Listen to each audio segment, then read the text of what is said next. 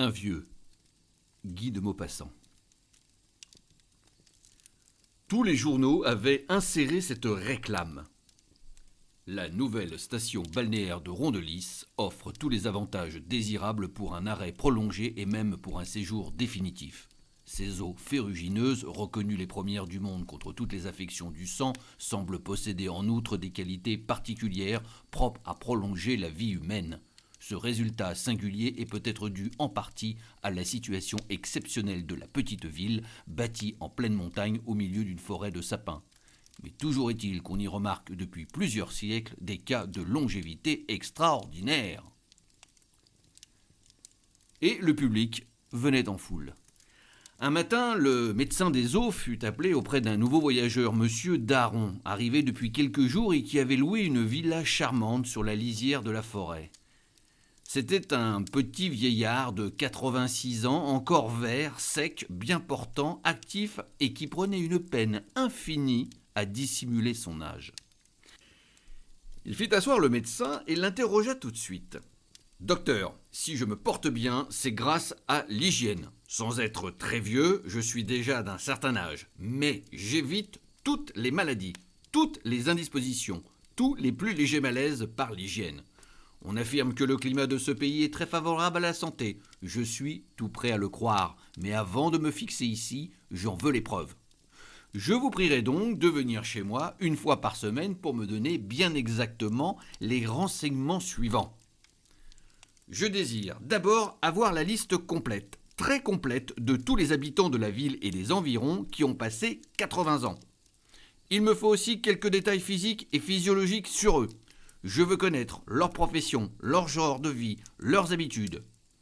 Toutes les fois qu'une de ces personnes mourra, vous voudrez bien me prévenir et m'indiquer la cause précise de sa mort, ainsi que les circonstances.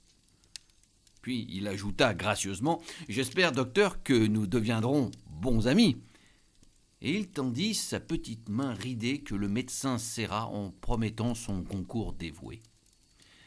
Monsieur Daron avait toujours craint la mort d'une étrange façon. Il s'était privé de presque tous les plaisirs parce qu'ils sont dangereux. Et quand on s'étonnait qu'il ne but pas de vin, de ce vin qui donne le rêve et la gaieté, il répondait d'un ton où perçait la peur. Je tiens à ma vie. Et il prononçait ma comme si cette vie, sa vie, avait eu une valeur ignorée.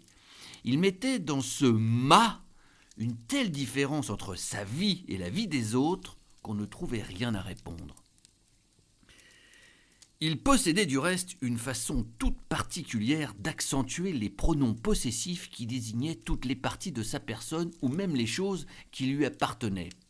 Quand il disait mes yeux, mes jambes, mes bras, mes mains, on sentait bien qu'il ne fallait pas s'y tromper, que ces organes-là n'étaient point ceux de tout le monde. Mais où apparaissait surtout cette distinction, c'est quand il parlait de son médecin. Mon docteur On lui dit que ce docteur était à lui, rien qu'à lui, fait pour lui seul, pour s'occuper de ses maladies, et pas d'autre chose, et supérieur à tous les médecins de l'univers, à tous, sans exception. Il n'avait jamais considéré les autres hommes que comme des espèces de pantins créés pour meubler la nature. Il les distinguait en deux classes, ceux qu'il saluait, parce qu'un hasard l'avait mis en rapport avec eux, et ceux qu'il ne saluait pas. Ces deux catégories d'individus lui demeuraient d'ailleurs également indifférentes. Mais à partir du jour où le médecin de Rondelis lui apportait la liste des 17 habitants de la ville ayant passé 80 ans, il sentit s'éveiller dans son cœur un intérêt nouveau, une sollicitude inconnue pour ces vieillards qu'il allait voir tomber l'un après l'autre.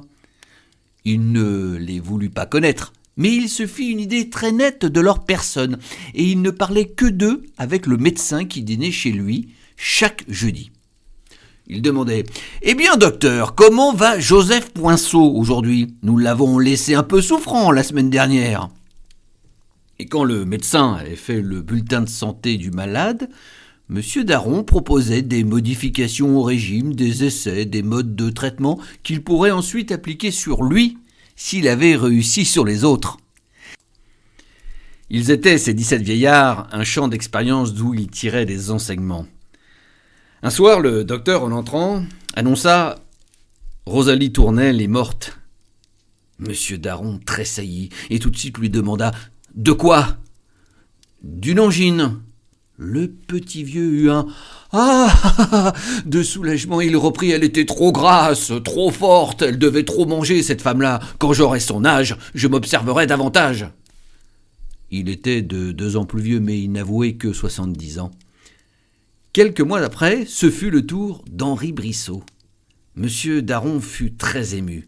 C'était un homme, cette fois, un maigre, juste de son âge, à trois mois près, et imprudent. Il n'osait plus interroger. Attendant que le médecin parlât, il demeurait inquiet. Ah Il est mort comme ça, d'un coup. Il se portait très bien la semaine dernière. Il aurait fait quelques imprudences, n'est-ce pas, docteur? Le médecin qui s'amusait répondit Je ne crois pas. Ses enfants m'ont dit qu'il avait été très sage. Alors, n'y tenant plus, pris d'angoisse, M. Daron demanda Mais, de, de quoi est-il mort alors? D'une pleurésie. Ce fut une joie, une vraie joie. Le petit vieux tapa l'une contre l'autre ses mains sèches. Parbleu, je vous disais bien qu'il avait fait quelques imprudences. On n'attrape pas une pleurésie sans raison. il aura voulu prendre l'air après son dîner et le froid lui sera tombé sur la poitrine. Une pleurésie, c'est un accident, cela n'est même pas une maladie. Il n'y a que les fous qui meurent d'une pleurésie. Et il dîna gaiement en parlant de ceux qui restaient. Ils ne sont plus que quinze maintenant, mais ils sont forts, ceux-là, n'est-ce pas? Toute la vie est ainsi. Les plus faibles tombent les premiers, les gens qui passent 30 ans ont bien des chances pour aller à 60, et ceux qui passent 60 arrivent souvent à 80, et ceux qui passent 80 atteignent presque toujours la centaine, parce que ce sont les plus robustes, les plus sages, les mieux trempés. Deux autres encore disparurent dans l'année, l'un d'une dysenterie et l'autre d'un étouffement. Monsieur Daron s'amusa beaucoup de la mort du premier, et il conclut qu'il avait assurément mangé la veille des choses excitantes, la dysenterie et le mal des imprudents. Que diable, vous auriez dû, docteur, veiller sur son hygiène. Quant à celui qu'un étouffement avait emporté, cela ne pouvait provenir que d'une maladie de cœur, mal observée jusqu'à là. Mais un soir, le médecin annonça le trépas de Paul Timonet, une sorte de momie dont on espérait bien faire un centenaire réclame pour la station. Quand M. Daron demanda, selon sa coutume, De quoi est-il mort le médecin répondit Ma foi, je n'en sais rien. Comment ça, vous n'en savez rien? On sait toujours. N'avait-il pas quelques lésions organiques? Le docteur hocha la tête. Non, aucune. Peut-être quelques affections du foie ou des reins Non, pas du tout. Tout cela était sain.